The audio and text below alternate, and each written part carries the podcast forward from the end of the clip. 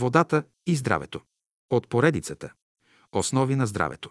Книжката е съставена от тематично подбрани и подредени в логическа последователност извадки и словото на учителя Бейнса Дуно, Петър Дънов, живял и работил в България. Съставили Трендафила Бълдевска и Ангел Керметчиев. Ние напускаме твърдата материя и дохождаме до жидката материя, до водата, до втората фаза на живота. Ето защо всички трябва да изучавате водата и качествата ѝ, влиянието, което упражнява върху вашата психическа мисъл, върху вашите желания, върху вашия организъм, изобщо върху съзнанието ви. Водата. Какво означава водата? Тя представя особена жизнена енергия. Водата е носителка на живота. Горе някъде, в безпределната пространство, кислородът и водородът съществуват в свободното пространство, в свободно състояние, отделно един от друг. Когато водата на Земята изгуби своята жизненост, водородът и кислородът слизат от безпределната, от етерната пространство, съединяват се, образуват вода, която обновява водите в океаните и в моретата. Това обновяване става непрекъснато. То се дължи на онзи запас от електрически течения, които се движат от север към юг по земната повърхнина. Не мислете, че само съединението на водорода и кислорода е вода. Има една вода, която се различава от земната, която е направена от иони. Аз я наричам ионична вода. Ионичната вода се превръща в атомична. Водата не е само материя или съединение на водорода и кислорода, тя е високо интелигентна и разумна. Учените за в бъдеще ще открият, ще обяснят едно от великите свойства на водата, с което хората ще могат да се лекуват. Водата носи живот в себе си. Тя е така наречената жива вода. И сега хората търсят онзи елексир, който обновява живота. Това е водата. На сегашната вода и липсва нещо. Още един елемент има, който трябва да влезе във вода. Това е вечният живот. Щом вечният живот влезе във вода, ние ще имаме, вие ще имате това, което наричат елексир за обикновения живот. Ако бихте пили от тази вода, от която животът се ражда, вие никога не бихте ожеднели. Има места на земята, дето тази особена вода тече. От тази вода пият само посветените адепти. Тя извира само от високопланински местности. Тя извира от такива места, дето става особено кръстосване на слънчевите лъчи с центъра на земята. На такива места водата се особено пречиства. Който пие от тази вода, той може да живее 100, 200, 500, 1000 и колкото години желае. Само 100 грама от тази вода са в състояние да внесат в човека особена сила и живот. Къде са тези извори? Те са запазени, недостъпни са за обикновените хора. Но за в бъдеще те ще бъдат достъпни. Ако вие учите добре, един ден тази вода ще бъде достъпна и за вас. В бъдеще, когато шестата раса дойде на земята, тога лекарите няма да ходят с своите губерки да лекува хората, нито със своите горчиви хапове и лекарства, но ще носят със себе си по едно шишенце от тази вода. Като отидат при някой болен, който страда от треска, достатъчно е да му дадат 1-2 грама от тази вода, за да се излекува. Оттам насетне никаква треска няма да го хваща. Даже 1/10 от тази вода, от капката на тази вода е в състояние да излекува всякаква болест, ревматизъм, главоболие, нервни болести и така нататък. Така ще може човек лесно да се лекува. Грамадното количество вода, която пада на земята, е образувана от милиони и милиарди водни капчици, които са дали съгласието си за общ живот. В центъра на всяка капка се крие известна сила, която определя нейния път, както и мястото, дето ще падне. Определено е да ще падне всяка капка. Дали на някое растение, дали на земята, дали на някое животно или върху някой човек. Няма сила по-голяма от водата. Тя е пъргава, пластична и подвижна. Дето мине, все ще свърши някаква работа. Като говорим за водата, ние не разбираме обикновената вода, която е съставена от 2 атома водород и 1 атом кислород, но говорим за водата като носителка на живота. Водородът и кислородът не са родили водата, но те се явяват само като условия за проявяване на водата. Значи във водата има един особен елемент, който химиците не познават. Този елемент е жизненият елексир, носител на великия живот. Човек може да се разговаря с водата, защото тя има освен външна, още и вътрешна, съзнателна страна. Външно водата е съставена от 2 атома водород и 1 атом кислород. Където мине кислородът, все пакости върши. Когато виждаме, че 2 души се карат и започват да се възпламеняват, между тях е кислородът. Вътрешно, водата крие в себе си два живи елемента. Една дева и един момък. Девата е облечена в дрехата на водорода, а момъкът в дрехата на кислорода. Водата е проводник на великото божествено начало. Чрез кислорода и водорода човек изучава характера на онези разумни същества, които ги направляват. Кислородът прави водата динамична, а водородът мека. От тук казваме, всяка вода, която не предава на човека динамичност и мекота, не е чиста. Щом не е чиста, тя не е здравословна. Чистата вода носи живот. Никой в света не може без вода. Тя е необходимост за живота. Като я приема вътрешно, тя ще задоволи жаждата му. Без вода не може. Тя съдържа жизнена сила, необходима за организма. Тя е благословение за човека. Господ желае хората да живеят и за това е създал толкова много вода в света.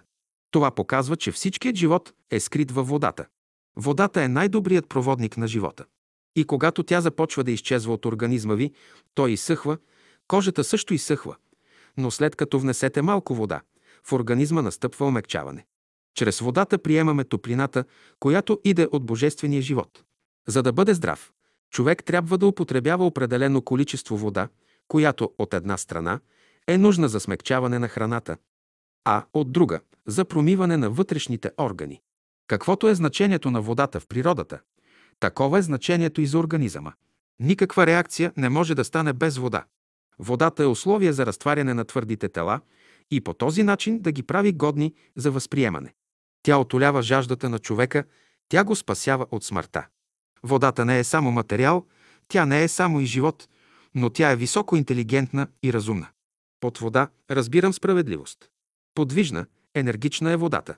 Тя разтваря твърдите вещества и разваля буите. Водата не обича модерните неща. Тя цени само реалните неща, които не се изменят. Всяко нещо, което се разваля, попада под действието на водата. Водата разваля дрехите, боядисани с неустойчива боя. Не е лесно да угодиш на водата. Тя е взискателна. Когато отидеш при някой чист извор, ти имаш право да пиеш вода или да си полееш върху главата, ако те боли, или да си измиеш ръцете и краката, ако са нечисти, но да си играеш с водата не е позволено. Често някои деца, като се спрат край някой извор, започват да хвърлят камъни във водата. И какво става след това? Често се случват големи нещастия. Водата не обича да я задяват с камъни. Ако искаш да поставиш някой камък във водата, ще вземеш да го измиеш на страна и внимателно, полека ще го поставиш във водата. Вие трябва да знаете, че водата крие в себе си разумна сила. Някои мислят, че във водата няма разумност. Как да няма разумност? Че нали тя лекува всички недъзи в света? Направете опит да видите какво влияние оказва водата върху организма на някой раздразнен, неразположен човек. Учените са забелязали, че водата на Земята постепенно намалява. В етерното пространство има повече вода, отколкото на Земята. Някои окултисти обясняват този факт с запушването на три важни източници на живота. Щом водата се намалява и човешкият живот се намалява. Значи, каквито промени стават с Земята, същите промени стават и с човешкото тяло. Магическа сила се крие във водата. Без вода никаква култура не съществува. Вярвам във водата, която носи скрита топлина, условие за растене на човешката душа. Всички трябва да изучавате водата и качествата й, влиянието, което упражнява върху вашата психическа мисъл, върху вашите желания, върху вашия организъм, изобщо върху съзнанието ви. Не мислите, че само съединението на водорода с кислорода е вода. Има една вода, която се различава от Земята, която е направена от иони, не е направена от атоми, но от иони. Аз я наричам ионична вода. Ионичната вода се превръща в атомична. Водата не е само материя или съединение на водорода и кислорода, тя е високо интелигентна и разумна. Учените за в бъдеще ще открият, ще обяснят едно от великите свойства на водата, с което хората ще могат да се лекуват. Водата и човекът. Човек без вода не може да съществува. Водата е проводник на жизнените сили, необходими за организма на човека. Голяма част от тялото на човека е вода. Много хора боледуват от липса на вода в организма им. Влагата, водата е причина за топлината на организма. Отсъствието на вода охладява организма. Много вода пък го сгорещява. Онези хора, които по характер, по темперамент са кисели, имат малко вода в тялото си. Онези пък, които са съвсем флегматични, имат застояла вода в тялото си. Водата в организма трябва да се намира в течащо състояние, т.е. тя трябва да бъде в обращение. Жадният се нуждае от вода. Всеки организъм се нуждае от известно количество вода, която да се задържи в самите клетки, да поддържа неговата влага. Изгуби ли влагата си, организмът е изложен на изсушаване. Такива хора са обикновено нервни, сухи, раздразнителни. Ето защо, за да бъде здрав човек, трябва да поддържа тази влага в организма. Без вътрешна влага и външна вода човек не може да пречисти организма си от външните и вътрешни наслоения. Останат ли тия утайки в организма ви, те ще станат причина за нежелани заболявания. За всеки организъм е точно определено колко вода трябва да употребява всеки ден. Някои хора пият повече, отколкото трябва, други пък пият малко вода. Който е лишен от вода и не я разбира, губи своята пластичност и подвижност и преждевременно остарява. Липсата на вода в организма прави човека нервен, сух. Как може да се въздейства на нервността? Чрез гореща вода. Вземете чаша гореща, вряла вода и пийте лъжичка по лъжичка. През това време наблюдавайте след коя лъжичка ще се успокоите. Ако няма гореща вода, можете да направите опита и със студена вода. За да издържате на страданията, вложете в организма си повече вода. Търпеливите хора имат повече вода в организма си от нетърпеливите. Холериците са нетърпеливи, сприхави хора вследствие на малкото вода в организма си. В тях има силно горене. Ако имат повече вода, горенето ще бъде по-слабо. Единственото питие, което природата свободно е допуснала на човека да пие, то е водата. А всяко друго питие, което той си позволява да пие каквото и да е, тежко ще плаща. Особен данък има за него. Единственото нещо, за което той нищо не плаща, е водата. А за другото ще плати.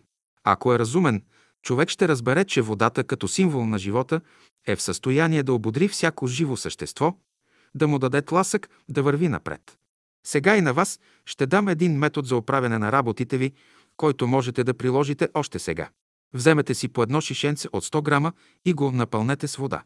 Всеки ден пиете по 1 грам от тази вода, сутрин, обяд и вечер, като си казвате: всичките ми работи ще се оправят. Няма да мине много време и ще видите, че работите ви започват да се оправят. Който вярва, само той да се наеме с опита.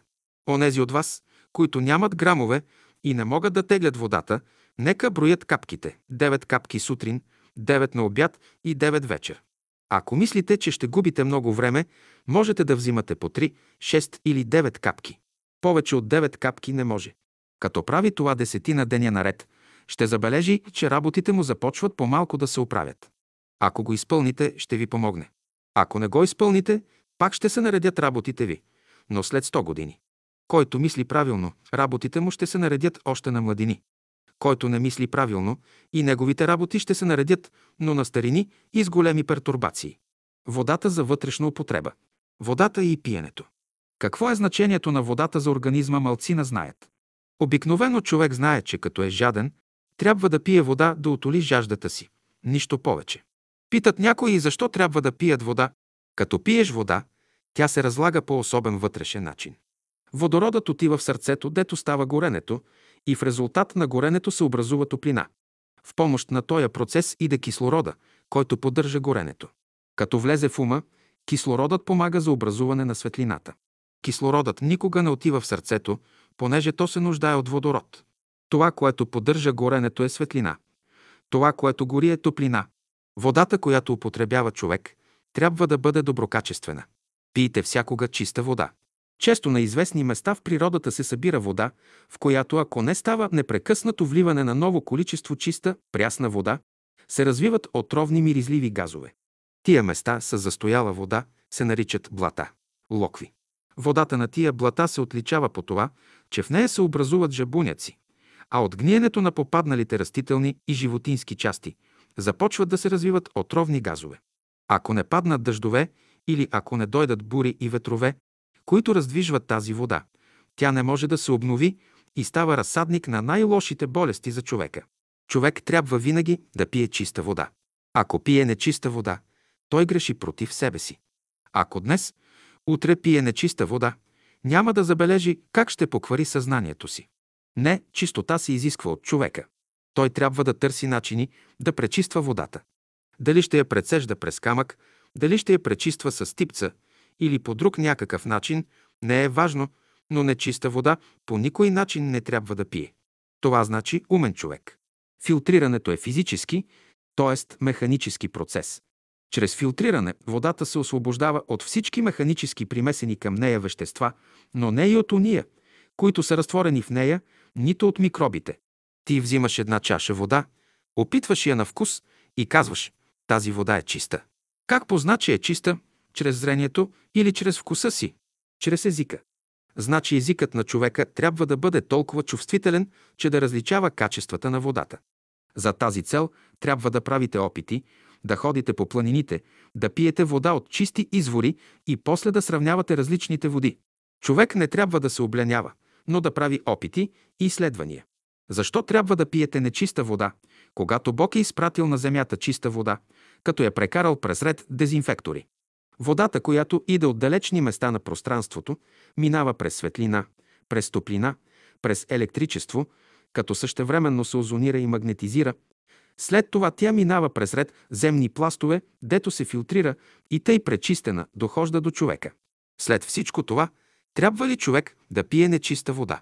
Не, той трябва само такава вода, каквато природата му е предложила, със свойства, каквито тя е създала. Не пие ли такава вода, той непременно ще боледува. Нечистата вода, като минава през пясъчни пластове, става чиста и излиза на повърхността във вид на хубави извори. Нямам нищо против застояла вода в шишетата или в щерните, но казвам, че тя не е здравославна. Който не пие вода направо от извора, той всякога страда.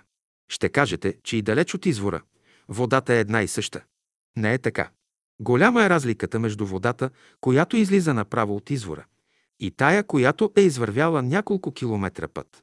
Тия от вас, които искат да пият най-хубавата вода, потърсете по селата и градовете, дето живеете, кои са най-хубавите извори, и оттам си носете по 2 стомни вода. Изпитвайте да се намират най-хубавите, най-чистите извори и такава вода пиете. Когато излизате на разходка или екскурзия, избирайте за пиене води, които имат южно изложение, защото изворите на води, поставени в такова положение, са пълни с творческа енергия, са здравословни. Никога не пийте вода, изложена на север, защото енергиите им са положителни. На кои хора се носи вода? На болните. Когато здравият дойде до извора, той сам, със своята чаша, т.е. с ръката си, която Бог му е дал, ще черпи вода от извора, колкото иска. Ако е у дома си, той може да си послужи с чаша или със стомна, но щом е при извора, никакви чаши, никакви стомни не му трябват. При какъвто извор и да се намираш, измий първо ръката си добре и пий от нея. Ръката е носителка на енергия. Направете един опит да пиете с ръката си направо, да видите какви резултати ще имате. Измийте добре ръцете си и пийте един път с лявата ръка и един път с дясната. След това направете обратното. Първо пийте с дясната ръка, после с лявата. Който пие вода от ръката си, а не направо от извора, той не се простудява. Всеки човек трябва да пие вода, която иде от чешми, от извори, от реки, а не вода, която излиза от бъчви. Когато ходите на планината, носете оттам поне 1 килограм чиста вода. Ще слугуваш на водата за живота, който ще внесе в тебе.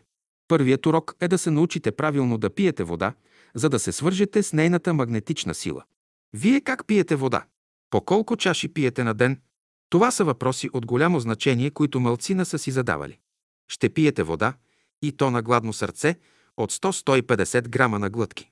Днес човек трябва да пие най-малко литър или литър и половина вода. Някой мисли, че една чаша вода дневно е достатъчно. Това е извънредно малко.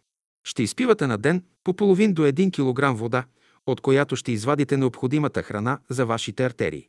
Ако човек не приема редовно всеки ден по 3 пъти, сутрин, на обяд и вечер по една вътрешна баня с чиста вода, не може да разчита на никаква хигиена. Изкуство е да знаеш как да пиеш вода. Ще вземеш чаша с вода, ще я погледнеш, ще я приближиш до устата си и ще приемеш с устата си само една глътка. Докато я пиеш, ще мислиш само за нея. Само така водата пречиства организма. Само така тя внася божественото благо в човека. Ще приемеш водата вътрешно за пречистване. Не бързай да изпиеш цялата чаша вода наведнъж. Вземи една глътка, подръж я в устата, докато се стопли. После вземи втора, трета глътка. Ще пиеш на глътки. При пиене на вода съзнанието ви трябва да бъде будно, за да може всяка глътка да отиде на болното място, а не в стомаха. Ако пиете вода с любов, тя ще утоли жаждата ви и няма да се мъчите. Приемете водата с любов, за да се радвате на правилно кръвообращение. Много болести се раждат от бързото пиене на студена вода. Пиете ли студена вода, съзнанието ви трябва да бъде будно. Зимно време не пий студена вода. Дохождаме до уния хора, които наливат гореща вода в термосите си, когато отиват на екскурзии по планините. Преди ядене можеш да пиеш вода, но веднага след ядене не се позволява. След плодове никога не пий студена, нито топла вода. Какво трябва да направиш след като си ял? Ще пиеш една чаша вода, за да се смели по-добре храната. Колко време след ядене се пие вода? Половин или 1 час най-малко. Солта предизвиква голяма жажда, а пиенето на много вода разстройва стомаха, усеща се голяма тежест. Българите съзнателно употребяват повече сол, за да могат по този начин да предизвикат жажда в себе си. Като се яви жажда в тях, те пият повече вода, която е нужна за здравословното им състояние. Понеже българинът страда от сухота, чрез водата той внася в организма си необходимото количество влага. Да се стреми човек към солено ядене с цел да предизвика жажда, която да го застави да пие повече вода. Това е изкуствен начин да внася влага в организма. Пий вода с любов и мисли, че Бог е в нея. Като пиете вода, ще живеете. Водата и чистенето. Водата е символ на чистотата. Тя чисти организма. Що се отнася до това, че водата е чисти организма, че разтваря утайките, които са се наслоили в него, че е добър проводник на магнетизма, човек нищо не знае. Чистата гореща вода е за освобождаване на кръвта от натрупалата се в нея млечна киселина. Природата е поставила милиарди прозорци в човешкия организъм, порите, чрез които да прониква жизнена енергия и постоянно да го обновява. Тези прозорци трябва да бъдат винаги чисти и отворени, да става правилна обмяна между външния и вътрешния въздух. Станат ли нечисти прозорците, задръстят ли се с разни утайки, организмът е изложен на заболявания, на различни неразположения. Отде ще влиза светлина и въздух, ако прозорците ви са нечисти и затворени? Отде ще излезе водата, ако порите ви са запушени? Порите на тялото се отварят чрез водата, която предизвиква изпотяване. Ако искате някакви лекарства, било като лечебни средства или средство за чистене, ще ви препоръчам следните. Изривайте на ден по 2-3 кг чиста гореща вода. Ако сте на крак, носете сами вода. Носенето на вода се отразява благотворно върху организма. Водата и заболяванията. Водата е едно от най-мощните средства за лекуване. Съвременните хора не знаят каква сила се съдържа във водата. Приемайте водата с любов, за да се радвате на добро кръвообращение. Ако искате да бъдете здрави, носете вода. Вземете 2 кърчага и носете с тях вода. Поливайте цветята, растенията. Много от вашите болести ще изчезнат. Много хора боледуват поради от отсъствие на влага в организма им. Водата е добър проводник на електричеството и магнетизма в природата. Следователно, организъм, лишен от влага, е лишен същевременно от електричество и магнетизъм. Като знаете това, вие трябва да поддържате здравословното състояние на своя организъм. Когато пътник минава през някоя планина и усети, че краката му се подкосяват и силите го напущат, той спира пред един извор, пие малко вода и усеща, че силите му се възвръщат. Който се занимава с лекуването на хората, препоръчва водата като добро средство за лекуване, понеже тя е голяма любителка на топлината, отнема излишната топлина и възстановява равновесието в организма. Вие можете да употребявате и вода за лекуване. Ако вярвате в силата и влиянието на водата, може да се лекувате с нея. Ако човек не вярва във водата, той не може да се лекува с нея.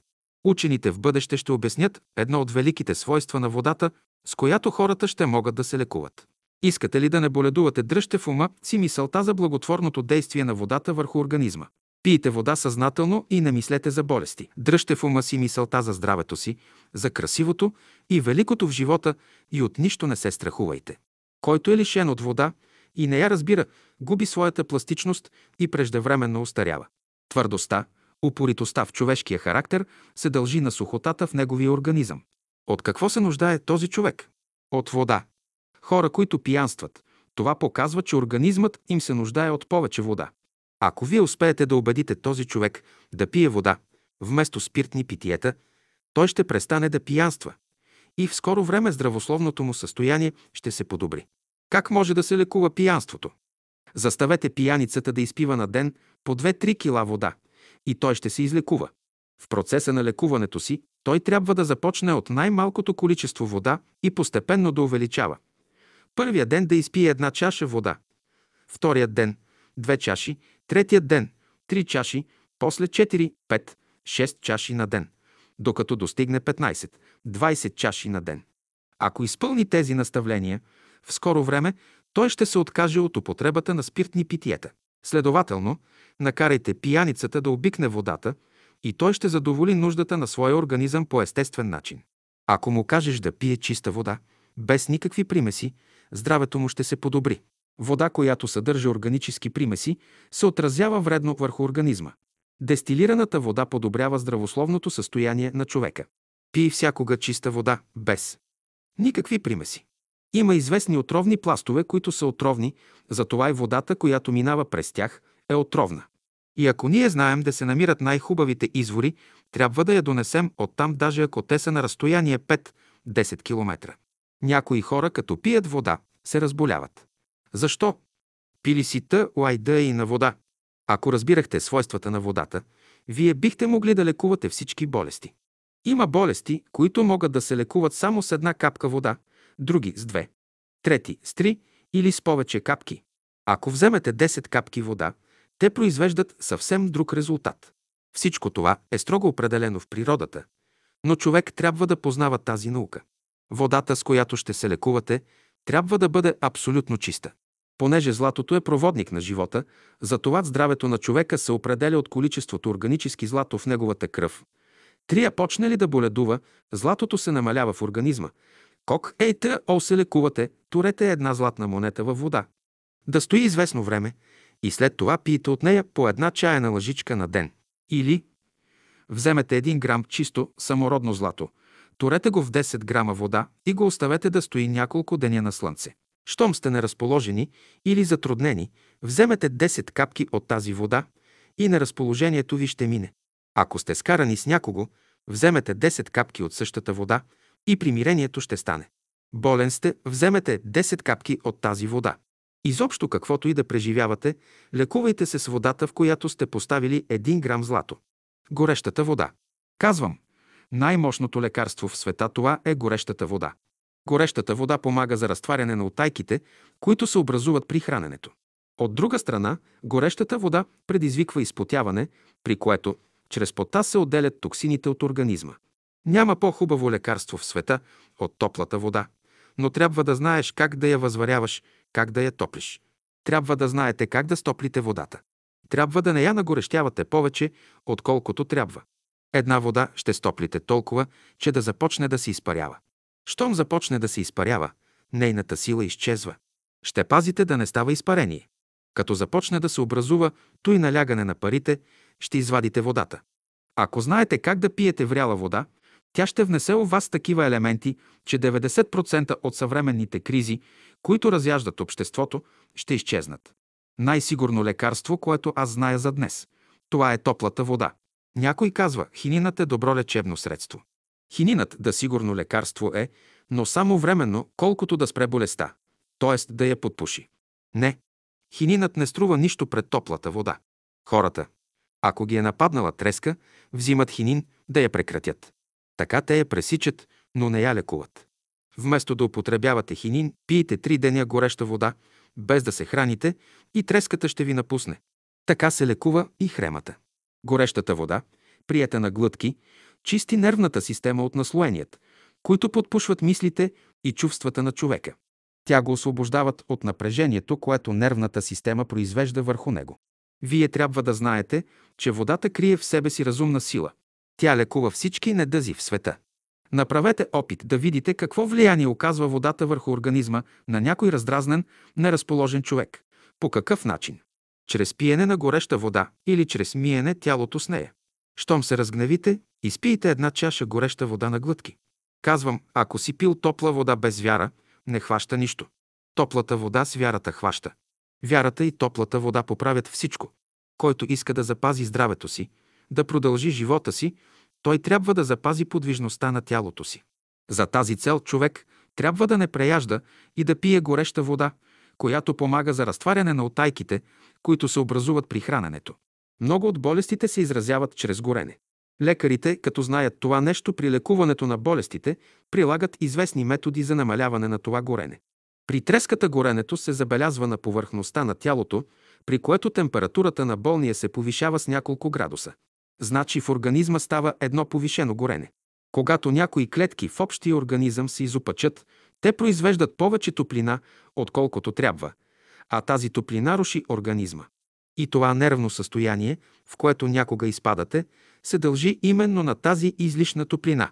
Който се занимава с лекуването на хората, препоръчва водата като добро средство за лекуване, понеже тя е голяма любителка на топлината, отнема излишната топлина и възстановява равновесието в организма. Пийте вода, за да се отнеме температурата ви. И онова студено поточе, като си турите ръката в него, ако ви боли, ще вземе всичката ви топлина. Той е лек и аз препоръчвам инжекциите, но с гореща вода. Направи 3 инжекции с вряла вода. Сутрин 1 чаша вряла вода, на обяд 1 чаша и вечер 1 чаша. Тия инжекции влизат в стомаха, оттам в дробовете и най-после в главата. В 5 минути ще дадат резултат. Можем да направим следния опит. Да лекуваме скарлатината с топла вода, но приготвена по особен начин и да правим инжекции с нея вода. Има един особен начин, по който може да се вари водата. Аз не говоря за студената вода на някой извор. Не, ще вземете чиста изворна вода, ще я турите, не върху някой пошлив огън, не в обикновен гюм или тенджера, както вие правите, но върху силен огън и в съд от най-чисто злато. Следователно, вие ще сварите тази вода в златен съд и при това не при залез слънце, защото тогава тази вода няма да ви ползва, но когато слънцето изгрява, когато е на зенита. Аз лекувам холерата с гореща вода. Дай на болния от холера 4-5 чаши вряла вода. И на другия ден той ще бъде здрав. Врялата вода разредява серума, в които бацилите на холерата се хранят. И в 24 часа те намаляват и умират. В 1917 година в България върлуваше испанската болест, която отнесе стотици хора на оня свят. Аз съветвах познатите си да пият гореща вода. Колкото болни имаше от испанската болест, пиха гореща вода и оздравяха. Болният трябва да изпие 4-5 чаши гореща вода, за да се намали силата на размножаването им и процеса да спре. Запекът се дължи на недоимък на вода в кръвта. Ако някой от вас заболее, не бързайте да търсите лекар, но мислено се лекувайте. Вземете 1 килограм чиста, планинска вода и мислено си представяйте, че внасяте в нея енергиите на вярата, на милосърдието и на обичта. След това пиете от тази вода 3 пъти на ден по 1 супена лъжица, както лекарите препоръчват. Това лекарство има сила, когато се употребява на време. При всяко пиене на водата винаги дръжте в ума си мисълта, че в нея са вложени енергиите на вярата, на милосърдието и на обичта. Някой се оплаква, че го боли глава. Взимам чиста вода в 1 кана, поливам върху главата му 3-4 пъти. Както аз зная, и главоболието му минава. Аз прилагам Божията мисъл и казвам: Господи, Ти, който живееш във водата, излекувай главата на този човек, да позная, че Ти проникваш чрез водата. Ако някой страда от коремоболие, нека направи следния опит. Сутрин да пие по 10 глътки гореща вода. На всеки 5 минути, като правите това няколко пъти, коремоболието ще изчезне. Някой се оплаква от голяма чувствителност и мисли, че е болен. Чувствителността не е болест.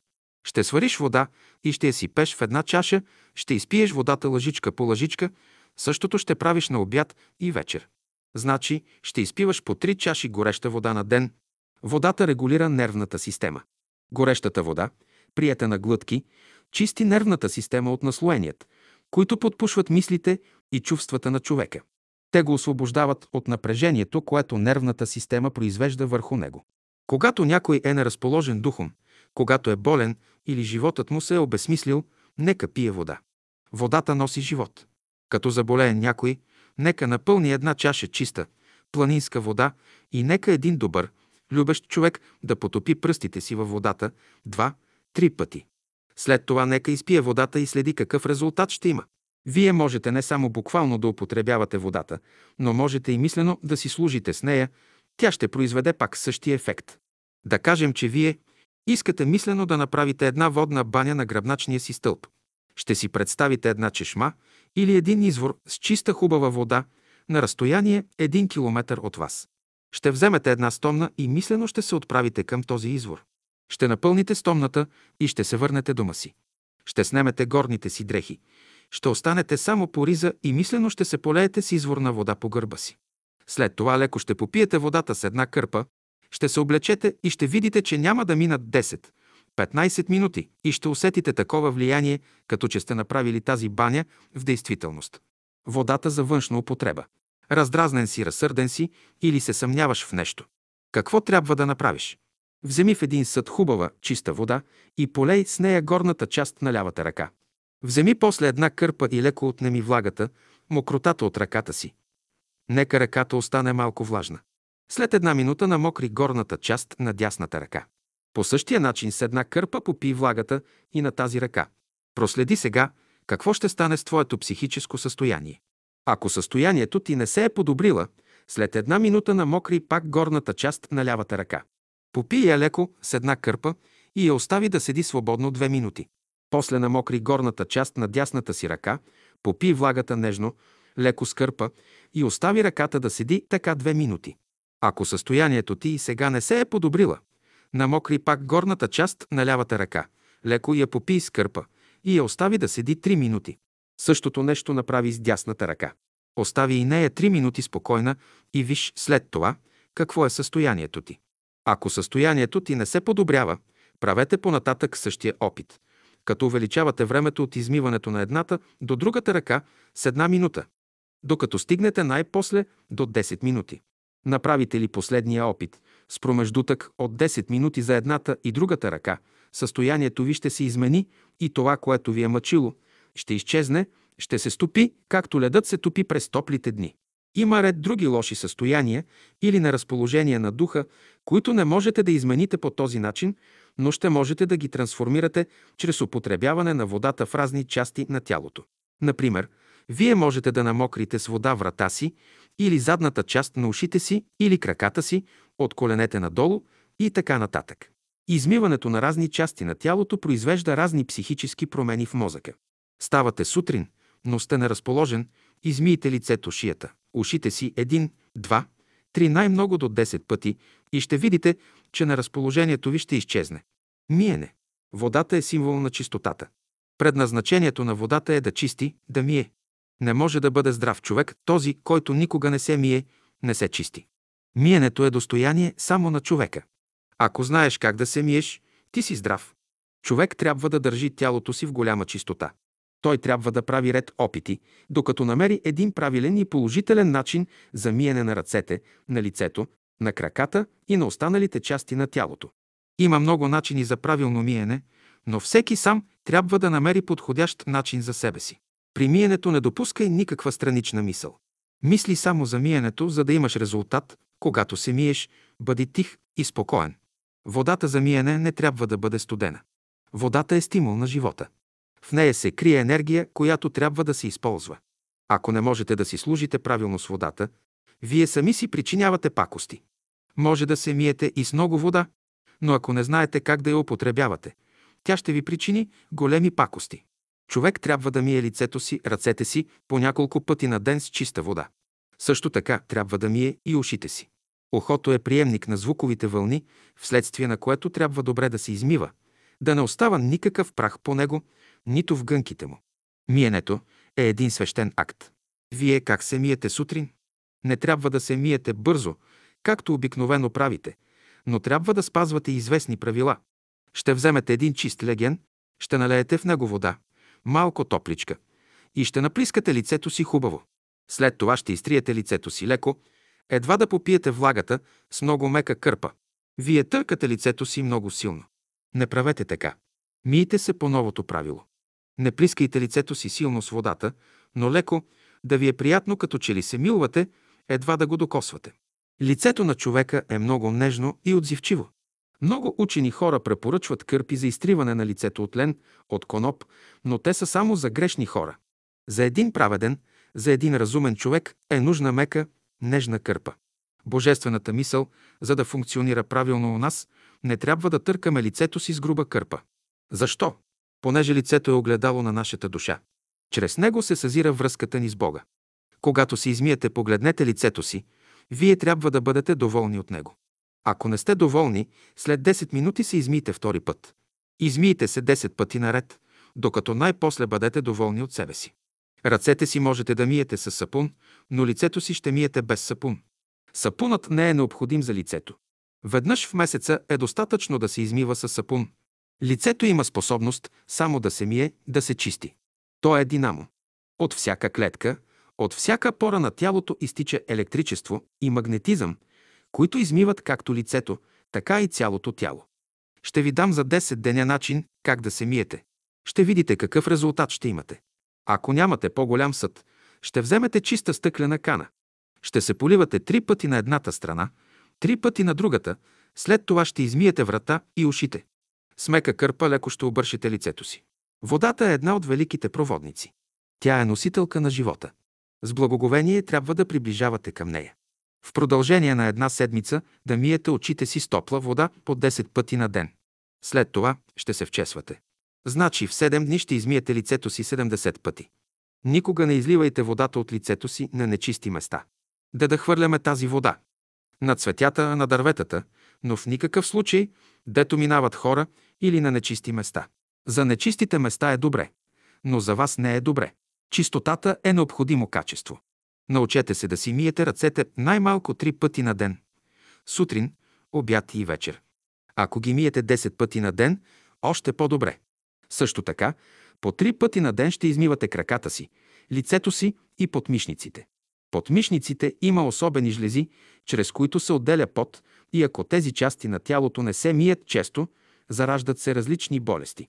При измиването на лицето, ръцете и подмишниците, добре е кожата да остане малко влажна, за да може тази влага да се всмукне от организма. Това всмукване на водата ще ви предаде по-голяма свежест и бодрост. Ето защо, като се миете, леко се изтривайте с кърпа.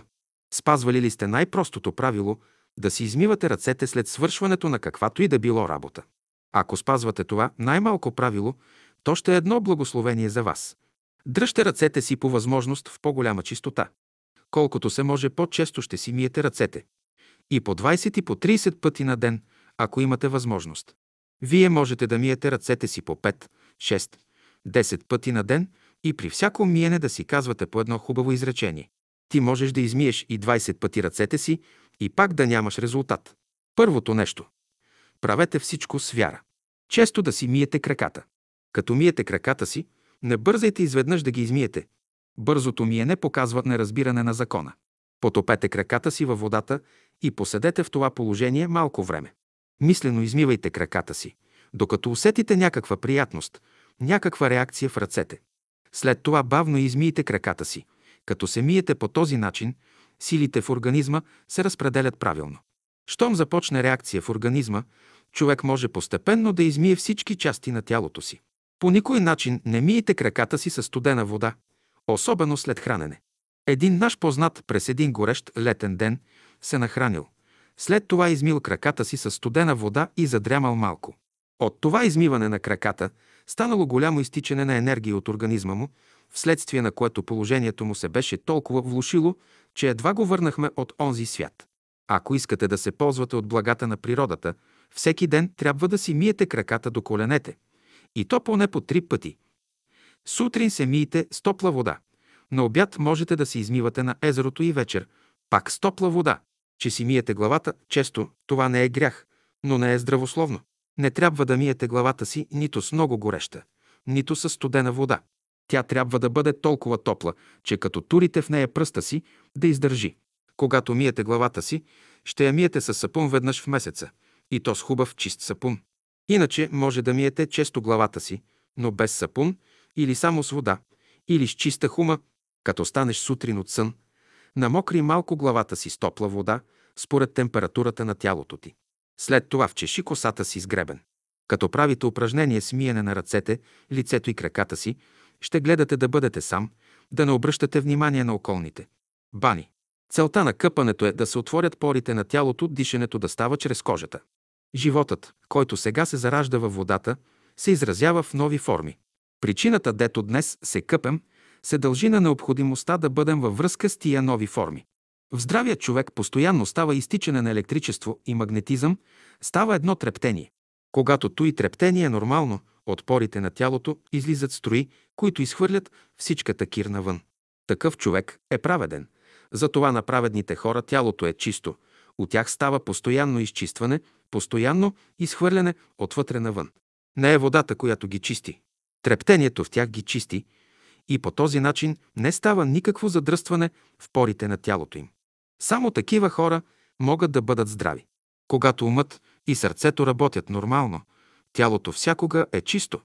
Когато човек прави бани, той трябва да има предвид и разположението на духа си. Той трябва да е абсолютно свободен и разположен по дух, да забрави всички мъчноти и грижи. Така направена банята, тя доставя голямо удоволствие на човека и благодарност от топлата вода. Такава баня представя най-голямо благо за човека. В сухото тяло винаги се произвежда един особен сърбеж. Лекарите ще кажат, че това е признак на бъбречна болест. Аз пък казвам, че всички бъбречни болести се държат на недостатък на живата вода в организма, която е необходима за неговото пречистване. Следователно, сухо ли ти е тялото, ти трябва да внесеш малко от живата вода в него. Как ще приемеш тази жива вода? Ще влезеш в банята, ще се съблечеш, ще пуснеш горещия душ колкото можеш да търпиш и през всичкото време, докато водата пада върху тебе, ще четеш Отче наш. Като правиш това няколко пъти, тази вода ще проникне в порите ти и болестта ще изчезне, всякакъв сърбеж ще излезе навън. Тъй, щото къпеш ли се прочети Отче наш, плавно, спокойно, съзнателно. Ще прочетеш един път за ума си, един път за сърцето си и един път за тялото си. Като прочетеш молитвата 3 пъти, няма да влезе всичката вода у вас, но само толкова, колкото е потребно за тебе. Порите ще се отворят и ще приемат само част от тази вода, която ще влезе в тялото ти и ще внесе новия живот във вас. Лятно време топлете вода на слънцето и се измивайте със слънчева вода. Мийте се всякога сами. Всеки да се мие отделно, не с други. Ще правите най-много по 2-3 бани на седмица. Частично може да се миете всеки ден. Във водата трябва да се седи най-много от 5-15 минути, не повече. Който иска да седи повече във водата, риба да стане, както е бил по-рано. Някой иска да седи дълго време във водата. Питам го, след като седя толкова време във водата, когато беше риба, какво особено придоби? Нищо. Тогава беше напълно безгласен. За да проговориш, трябваше да излезеш от водата. Да живееш дълго време във водата, това значи да се връщаш към старото. Сега се срещат много хора обесърчени, отчаяни, които казват «болен съм». Нужно е тези хора да направят през лятото най-малко 60-70 водни бани, да се изпотят, да се пречисти тялото им, за да добият необходимото за тях здраве и сила.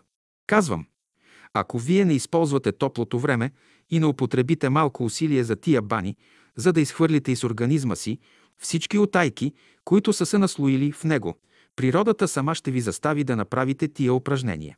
Тя ще ви тури на легло, да лежите най-малко 5-6 месеца. Добре е да се правят частични измивания на тялото. Понякога те са за препоръчване пред целите бани. Германският лекар Луи Коне е схванал този закон и затова на слаби, на болни хора, той препоръчва седящи бани, т.е. да се измива само едната половина на тялото, а другата да остава суха.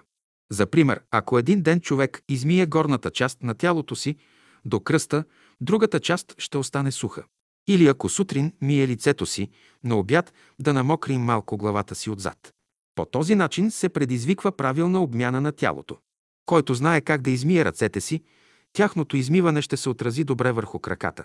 И обратно, краката измити правилно, това се отразява и върху ръцете. На всички, а особено на тия, които са чиновници, препоръчвам и следното измиване. Като се върнете на обяд, съблечете си горните дрехи, вземете стомничката с вода, която сте донесли още от сутринта или от предишния ден и залейте се с нея от главата до краката. След това леко се изтрийте, ще облечете чисти сухи дрехи. Тъй измити и преоблечени ще отправите благодарствена молитва на Бога за водата, която ви е дал, и тогава ще се нахраните. Така ще се почувствате освежени и бодри. След това ще отидете на работа. Всеки, който изпълнява тия съвети, всякога здрав и бодър ще бъде. Тялото си не търкайте много, понеже ще се ожулите. Оставете го да се очисти само.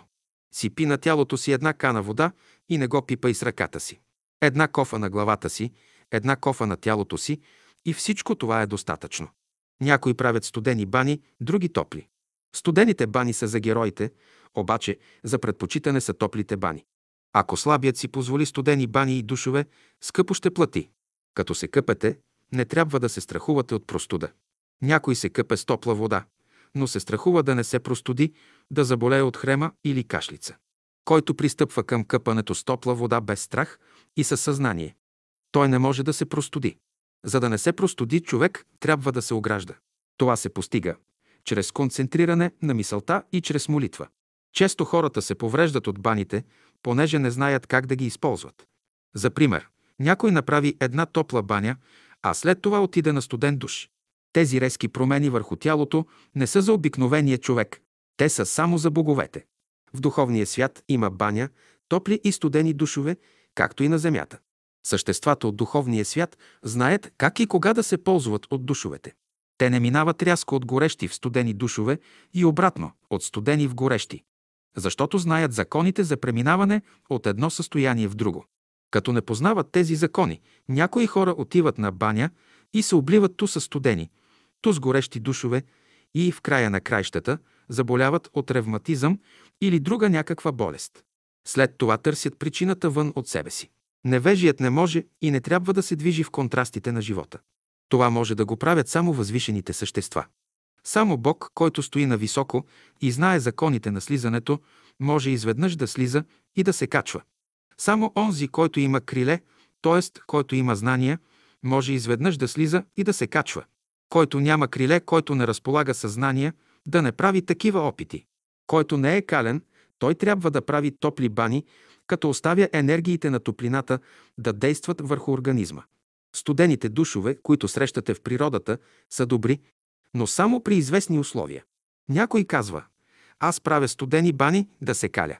Докато човек се кали, тези резки промени ще предизвикат най-различни реакции на втвърдяване на тялото, вследствие на което в организма ще се натрупа повече електричество, с което той мъчно ще се справи.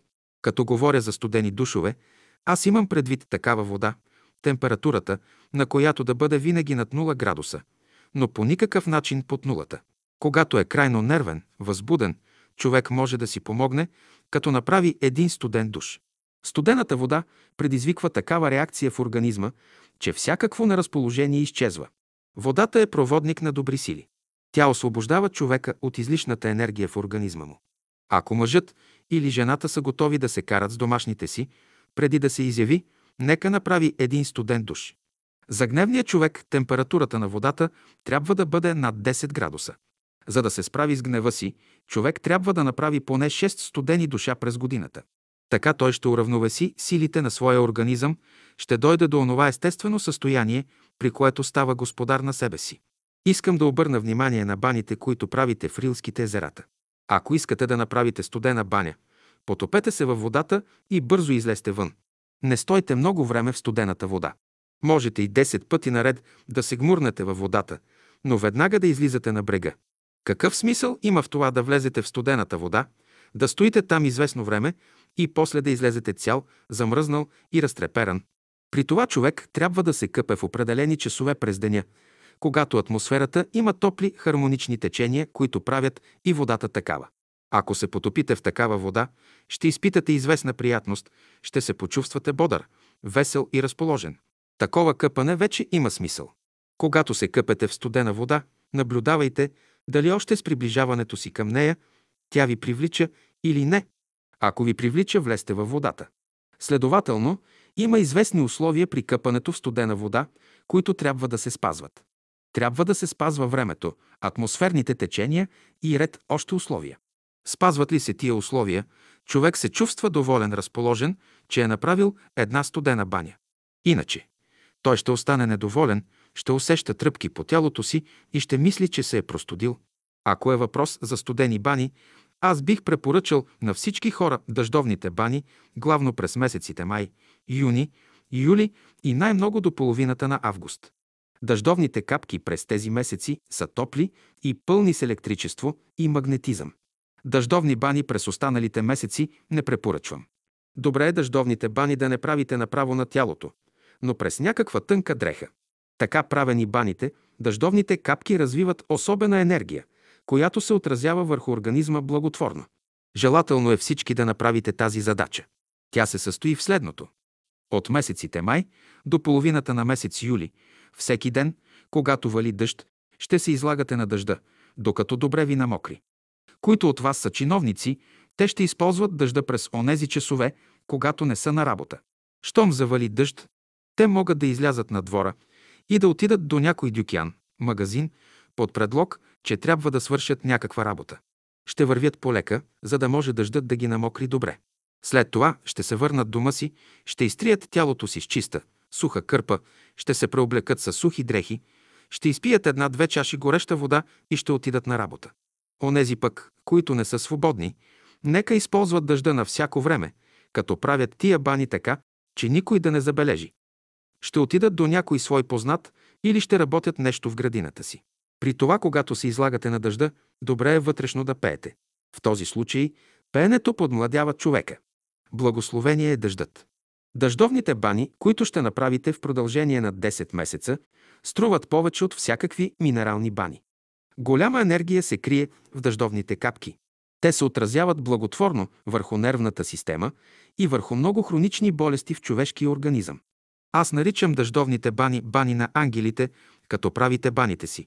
Ще се молите на Бога да ви очисти чрез тях и ще благодарите за благословението, което Той ви изпраща от небето. Както дъждовните капки измиват човека отвън, така Божието благословение изчиства сърцето и ума му, като внася в него живот, сила и здраве. Който умее правилно да възприема енергията на дъждовните капки, той се е домогнал до онази първична материя, която алхимиците са търсили. Като правите тези бани, ще видите какъв здрав сън ще имате. И тъй от 1 май ще започнете упражнението и ще си запишете кой ден сте започнали и в колко часа. При всяка последователна баня ще отбелязвате деня и часа. Ще седите на дъжда около 15-20 минути, а може и повече, според силата на дъжда. Що отнася до простуда, да нямате абсолютно никакъв страх. Невъзможно е човек да се простуди през май, юни и юли. През тези месеци природата е пълна с живот. Който не иска да прави упражнението, той може да бъде свободен, но ще остане хилав, слаб. Дъждът ще внесе свежест, преснота в организма.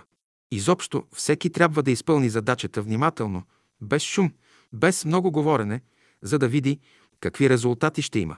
Когато опитате доброто въздействие на дъжда върху организма си, можете да разправяте и на ближните си, да им препоръчвате дъжда като метод за лекуване. Изобщо човек трябва да прави много упражнения, за да отвори порите на тялото си и да диша не само с дробовете си, но и чрез цялата кожата. Когато не можете да правите дъждовни бани, добре е да правите бани с вода, която е нагрята най-много до 35-40 градуса, близо до естествената топлина на тялото. Такива са и много от естествените извори. Над тази температура водата вече има разтегателна сила, която не е приятна за тялото. Потни бани. Забелязано е, че всяко неразположение на човека се дължи на запушване порите на неговото физически, сърдечно или умствено тяло. В която област на организма става подпушване, там се явява болест. Всяко подпушване нарушава правилния ход на кръвообращението. Ако става подпушване на някой от каналчетата на гръбначния мозък, човек губи своята жизненост. Всички пори на тялото трябва да бъдат отворени. Човек има 7 милиона пори, т.е. 7 милиона прозорци, които трябва да бъдат отворени. За да бъде човек здрав, всички пори трябва да се отварят. Водата чисти тялото ви, отваря всички 7 милиона пори, през които дишате. Като се пие гореща вода, тя излиза през порите навън, отваря ги и с това възстановява здравословното състояние на организма. Чрез изпотяването се отварят порите на кожата и организмът започва да диша правилно. Ще изпиете 4-5 чаши гореща вода с 10 капки лимон, докато се изпотите добре. След това ще изтриете тялото си с влажна кърпа. После със суха кърпа ще попиете влагата добре и ще се преоблечете. Най-после ще изпиете още 1 чаша гореща вода да възстановите изгубената топлина при изпотяването. Добре е да правите изпотяването сутрин или вечер, преди залез слънце или преди лягане към 10 часа. Ако слънцето грее силно и се изпотявате, благодарете на хубавите потни бани, които правите. За да не изпаднете в мрачни състояния, трябва да подобрите дихателната си система и черния дроб. Това се постига чрез систематично изпотяване. Ето защо през летния сезон направете 20 потни бани в продължение на 20 дни. След всяка баня пийте по 2 чаши гореща вода, облейте се с топла вода и се преоблечете. От 25 април до 4 юли ви давам следната задача за 10 седмици. По 2 пъти в седмицата ще предизвиквате изпотяване чрез пиене на гореща вода. Ако сте изтънели, трябва да се радвате, че имате резултат. През времето, когато изпълнявате задачата, ще мислите само за здрави, за жизнерадостни хора, а не за болести. Мислете за природата, която е пълна с живот и енергия. Свързвайте се с силите на природата, които могат да обновяват. Мислете за Слънцето, което изпраща енергиите си по целия свят. Астралното и умственото тяло също имат много пори, които трябва да бъдат отворени. Духовни бани. Моите почитания към лекарите, които обръщат внимание на хигиената на тялото, но те трябва да направят стъпка напред, да обърнат внимание на хигиената на сърцето. Сегашните хора се къпят по няколко пъти в месеца. Някои се къпят всеки ден. Всички хора отиват на баня, всички се грижат за физическата си чистота, но колцина мислят за духовна баня. Повечето хора не подозират, че съществува духовна баня. В широк смисъл на думата, хигиената изисква абсолютна чистота на ума, на сърцето и на душата. Компреси. Турете малко вода в черната земя, направете от нея каша и ако ви боли ръката, наложете я, ето ви един компрес. И този компрес помага много повече от бялата пръст. И слонът си прави такъв компрес от тиня с хобота си. Като се нарани, туря си такава тиня и чака да заздравее раната му. Съвременните учени изучават водата, нейните свойства и я използват за лекуване, но не по един и същ начин. Някои препоръчват студени компреси, а други – топли. Когато на болното място поставите студени компреси, става свиване на капилярните съдове, вследствие на което се предизвикват особени реакции в организъма. Турят ли на болното място топли компреси, реакциите са благотворни. Топлата вода предизвиква разширение на кръвоносните съдове, вследствие на което и кръвообращението се подобрява. Студени компреси и душове са за силни хора, на които кръвообращението е правилно. Някои препоръчват студени компреси, а други топли. Когато на болното място поставят студени компреси, става свиване на капилярните съдове, вследствие на което се предизвикват особени реакции в организма. Турят ли на болното място топли компреси, реакциите са благотворни. Топлата вода предизвиква разширяване на кръвоносните съдове, вследствие на което и кръвообращението се подобрява. Простудите ли се, не се лекувайте по стар начин с студени компреси. Туряйте топли компреси на болното място. Потопете парче памук във вряла вода и бързо го поставете на болното място, да стои 1-2 минути, после пак го турете във вряла вода и оттам на болното място. Като направите този компрес 10 пъти, болката ще мине. Като знае свойствата на топлата и на студената вода, човек може да се лекува и по духовен начин. За пример, вместо с топла вода, човек може да се лекува с мисълта си, която внася също такова разширение на капилярните съдове, каквото топлата вода. Пране. Аз съм гледал много сестри, не знаят как да перат. Тя пере и трие ръката си, охлузи я. Няма какво да търкате дрехите тъй. Аз, ако съм на ваше място, ще туря топла вода в един съд, ще туря ризата вътре, ще я извадя. После ще туря пак ризата вътре, ще я разтърся във въздуха. Във водата хич няма да я трия между ръцете. Да направим един опит. Аз по мой начин ще пара, вие по вашия. Моите дрехи ще бъдат 10 пъти по-бели от вашите. За половин час ще оперем. Трябва да знаете как да тръскате дрехите. Има особено тръскане. Като тръснете мокрото платно, всичките прашинки излизат навън. Намиране вода в земята. Човек крие в себе си сили, дарби, които трябва да развива, за да ги приложи, когато му потребват. За пример, когато искат да намерят вода в земята, хората копаят тук, там и някъде излиза вода, някъде не излиза. Обаче има хора, които с помощта на лескова пръчка могат веднага да определят къде се намира вода в земята. Там, дето има вода, пръчицата се огъва. По това познават не само къде има вода, но приблизително и дълбочината, на която се намира. Всеки човек не може да си служи с тази пръчица. Само онзи човек може да познае къде има вода в земята и на каква дълбочина, който е в хармония с водната енергия. Освен това, земното електричество и електричеството на неговия организъм трябва да бъдат разнородни. Щом тия условия съществуват, пръчицата се огъва, признак, че на това място има вода.